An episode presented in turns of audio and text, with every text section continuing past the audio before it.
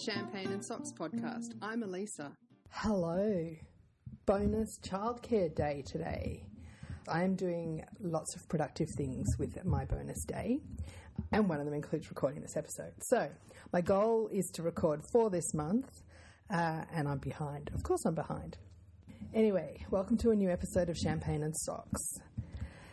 I really am very slowly getting on top of my life. And one of the things that was, was finally getting through all the Champagne and Socks emails.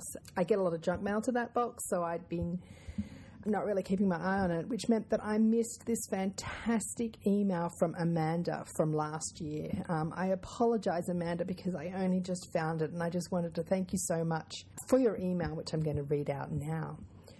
And her email is as follows Hi, Alisa. Hope things are going well for you. I'm a knitter and long-time Galactic Suburbia listener from Charleston, South Carolina, who followed you to Champagne and Socks when you started the podcast. Your crafting and gardening adventures are a welcome relief from the raging trash fire that is the world right now. I saw an amazing patchwork throw in the Smithsonian collections and instantly thought of you. It's called the Edna Force Davis Wool Crazy Patchwork Parlour Throw. Here's a link to high resolution images of the throw, along with the information about its construction and history. It took Davis decades to make the piece, and it is just gorgeous. Thanks so much for your podcast, and best of luck with your current craft projects, Amanda. Thank you so much for this, Amanda. I have just gone and checked it out, and I'm going to put a link um, in the show notes somewhere. I totally loved this bit in the description. In 1897, the year this quilt was begun, women's fashion was for long skirts, as seen in the corner block of Edna Force Davis's elaborately embroidered parlour throw.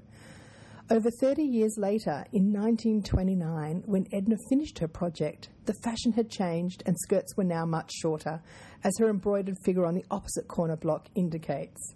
I freaking love that. I love that so hard.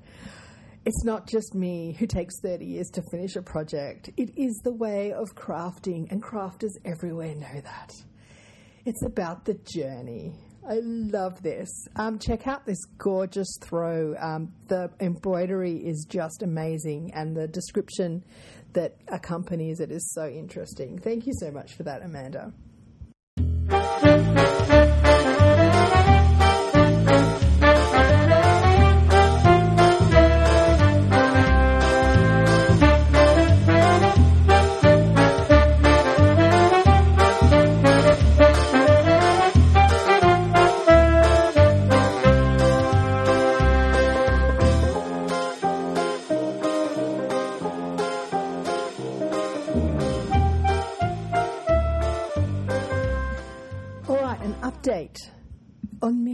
As promised, I have been working really hard to get knitting back into my not just every day but all day as a way of combating panic and anxiety and it's really really helping. I have had days where I haven't done so great with it and the anxiety's not been so good and then I've had other days where I've gone, "Oh, not feeling great, might just go and do a couple of rows of knitting." And so, to that end, I have quite a few finished projects to talk about. The first one is one that I dug up out of my in progress basket, which I'd finished but hadn't taken a photo of, so therefore couldn't, you know, like file away or use it. It's a cowl. The cowl is called Simple Yet Effective, and it's in my Ravelry if you want to check the pattern out when we had the total eclipse that was a blue moon, uh, I took advantage of a blue moon fiber art special and I grabbed two skeins in their colorways that they did in celebration of this astronomical event. I knit this cowl out of Dark Side of the Blue Moon in Super Taji Blue Moon Fiber Arts. The yarn is stunning, and I'm really glad that I actually have a second skein of Super Taji, which I probably will also do a cowl or some kind of shawl with. Uh, and I've got my eye on that project, but I want to finish some other stuff before I do that. I love looking around at other people's projects in Ravelry. One of the best features of that website is the ability to see what other people have done. You can see whether the yarn that you're choosing or the colorway that you're choosing is going to work how you want it to, and you can see how other people modify patterns. So with this one, I actually modified the pattern and I threw in I threw in a lace, I think. So instead of doing like a ridge of purl in the stockinette, every other ridge of purl I threw in. Pretty sure it was just knit two together yarn over lace pattern. Really, really happy with the way that looks and just love the yarn. I can't believe how I have made peace with orange and yellow in my aging. I used to hate orange and yellow and never, never wear it. And now when it's like, oh, it's the moon or it's the sun or it's the sunrise, it's so romantic. Anyway, so that's a project. I need to do a finished photo and put that on my Ravelry. And uh, now I've told you about it, so I can actually go ahead and wear this cowl. It's getting cold in Canberra, so that will be really good. So that was not finished since I've last recorded, but what I have finished since I last recorded is a pair of Mirrorworks socks. These were really easy. It was a really easy knit, even though it had the cabling pattern. And I think I talked last time about how easy that was because it was actually just a twisted rib cable rather than mucking around with with moving stitches around. As a reminder, I used my Dawson's Creek colorway.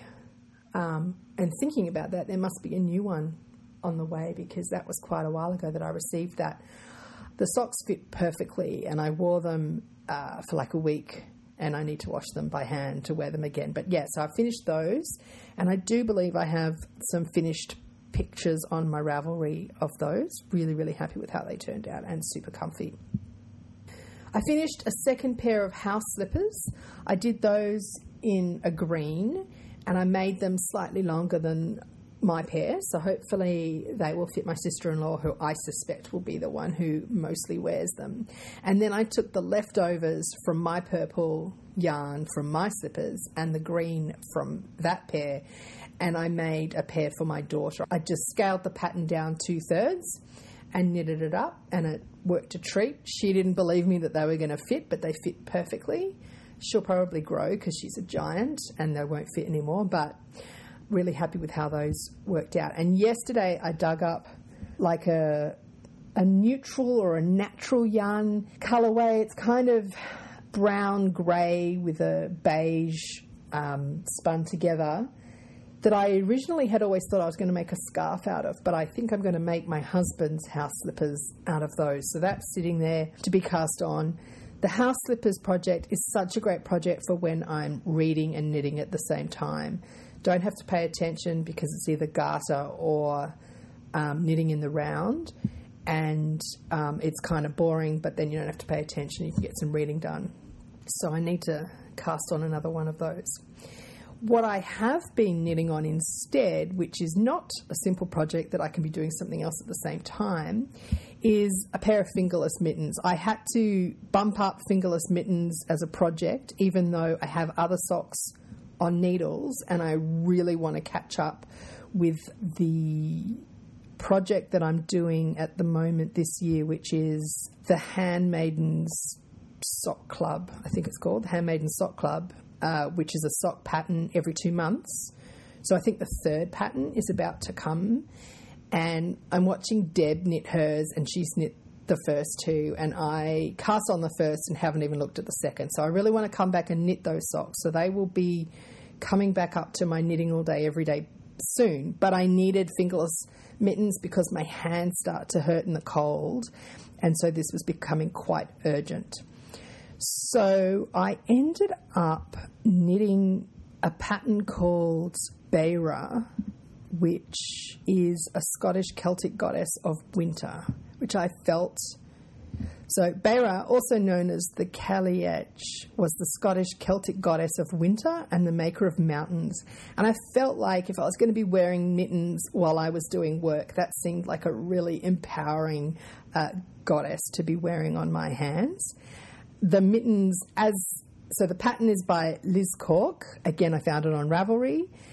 And these mitts feature two cables that blend seamlessly into the rib at the cuff and the top of the mitt. The asymmetrically placed cable on the back of the hand is complemented by the thumb cable, which splits to surround the thumb gusset before merging together again at the top of the glove. Uh, she describes the mitts as super stretchy due to the twisted rib and will fit most teens and women. It's twisted rib. It's a lot of twisted rib. If you hate twisted rib, this is not the pattern for you. I don't mind twisted rib, and I quite like how defined the pattern comes out.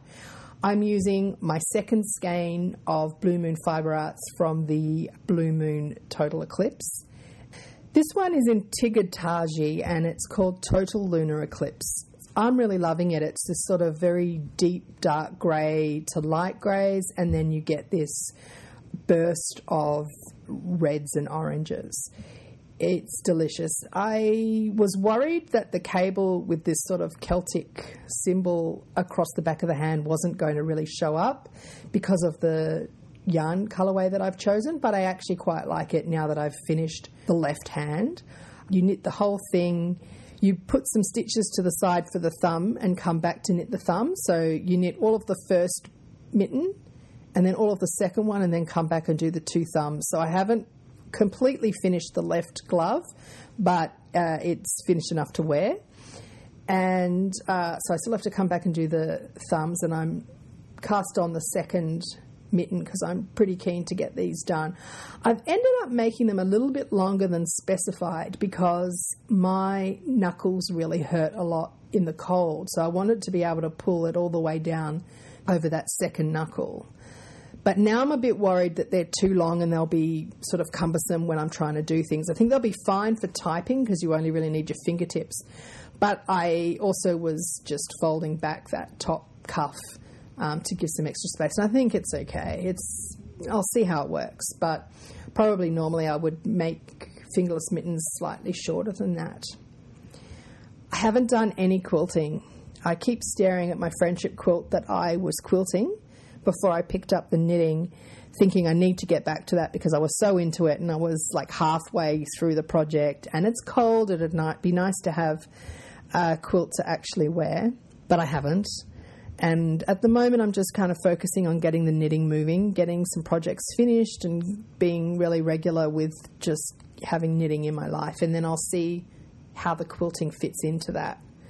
I really want to be finished the 365 quilt this year, and I'm aware that I was sort of up to date a month ago, and so a month has moved on, and that's making me a bit itchy. But I'll see. I'll see how I go. I'm feeling like I'm moving in the craft world. We'll see how we go.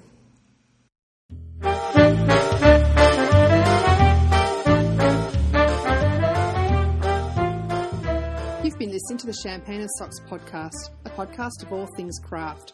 You can now subscribe via iTunes, leave a review if you like, join the craft circle and tell us what you're working on this week. Email me at champagneandsocks at gmail.com or find me on Twitter as Champagne Socks. I'm over on Ravelry as Girlie Jones. Also find the Ravelry group, Champagne and Socks. Speak to you later.